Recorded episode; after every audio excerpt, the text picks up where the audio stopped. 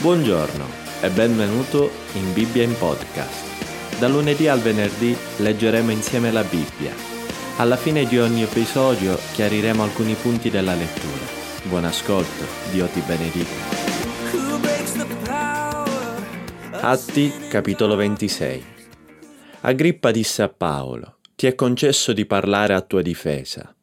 Allora Paolo, stesa la mano, disse a sua difesa, Re Agrippa, io mi ritengo felice di potermi oggi discolpare davanti a te di tutte le cose delle quali sono accusato dai giudei, soprattutto perché tu hai conoscenza di tutti i riti e di tutte le questioni che ci sono tra i giudei, perciò ti prego di ascoltarmi pazientemente. Quale sia stata la mia vita fin dalla mia gioventù, che ho trascorsa a Gerusalemme in mezzo al mio popolo, è nota a tutti i giudei, perché mi hanno conosciuto fin da allora e sanno, seppure vogliono rendere testimonianza, che secondo la più rigida setta della nostra religione sono vissuto da fariseo. E ora sono chiamato in giudizio per la speranza nella promessa fatta da Dio ai nostri padri, della quale promessa le nostre dodici tribù, che servono con fervore Dio notte e giorno, sperano di vedere il compimento per questa speranza, o re Agrippa, sono accusato dai giudei. Perché mai si giudica da voi cosa incredibile che Dio risuscita i morti? Quanto a me, in verità, pensai di dover lavorare attivamente contro il nome di Gesù il Nazareno.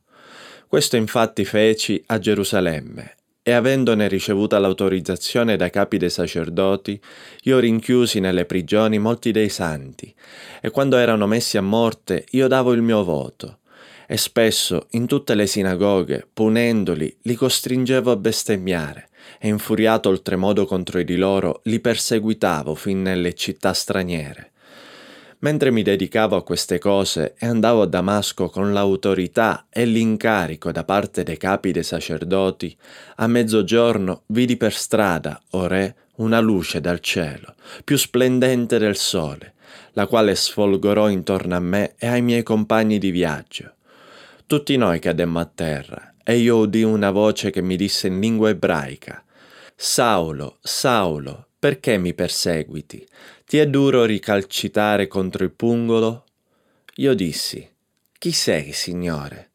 E il Signore rispose, Io sono Gesù, che tu perseguiti, ma alzati e stai in piedi, perché per questo ti sono apparso, per farti ministro e testimone delle cose che hai viste e di quelle per le quali ti apparirò ancora, liberandoti da questo popolo e dalle nazioni, alle quali io ti mando, per aprire loro gli occhi, affinché si convertano dalle tenebre alla luce e dal potere di Satana a Dio, e ricevano, per la fede in me, il perdono dei peccati e la loro parte di eredità tra i santificati.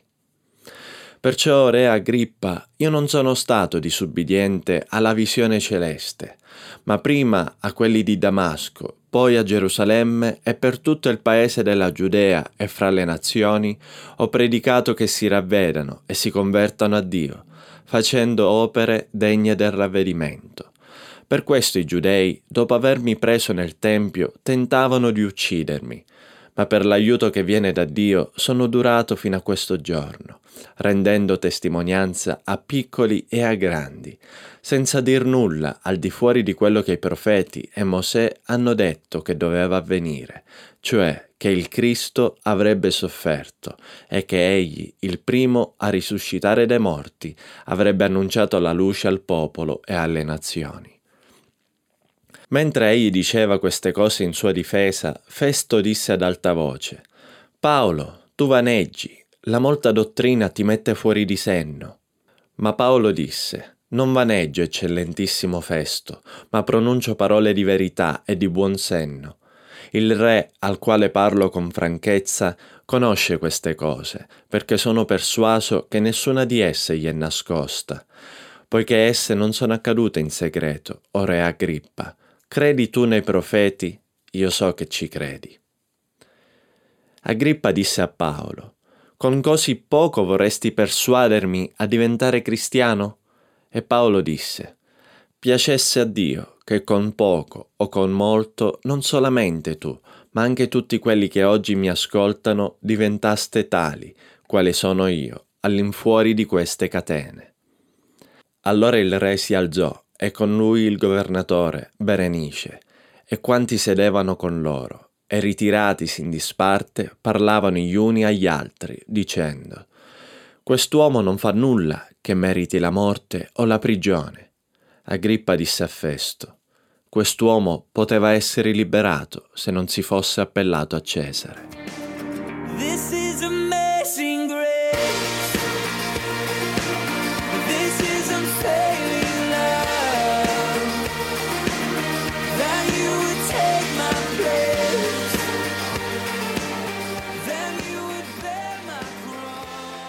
Paolo era un giudeo ed era vissuto da fariseo fin dalla sua gioventù e come tale credeva nella risurrezione dei morti, perché quella era la speranza che dava un senso a tutta la sua vita. Cosa avrebbe dovuto quindi fare dopo aver incontrato Gesù risorto dai morti? Cosa avrebbe dovuto fare quando Dio aveva confermato la sua speranza? Perché i giudei, che avrebbero dovuto condividere la medesima speranza, ora lo accusavano perché egli predicava che Gesù era risorto dai morti? Paolo era stato semplicemente coerente. Aveva perseguitato i seguaci di Gesù credendo che fossero dei ciarlatani, ma poi Gesù stesso lo aveva fermato sulla via di Damasco e a quel punto lui non aveva potuto fare altro che prendere atto della realtà della risurrezione di Gesù. Gesù era vivo e gli aveva parlato e questa era la prova inconfutabile che i discepoli di Gesù dicevano la verità. Paolo era un testimone della risurrezione di Gesù e prego che il Signore possa dare a noi credenti del ventunesimo secolo il medesimo entusiasmo che proviene dall'incontro con Gesù risorto. Gesù è vivo e anche noi risorgeremo un giorno proprio come Lui è risorto. Questa è la buona notizia che dobbiamo condividere con tutti, indipendentemente dal fatto che siano tristi o felici, ricchi o poveri, schiavi o liberi. Gesù non è venuto per riempire un vuoto o aiutare le persone a vivere un po' meglio il loro misero presente. Non è quello il contenuto del Vangelo. Gesù è venuto affinché la morte non sia più un nemico che ci fa paura, perché Gesù ha vinto la morte e anche noi che poniamo la nostra fede in Lui vivremo per sempre.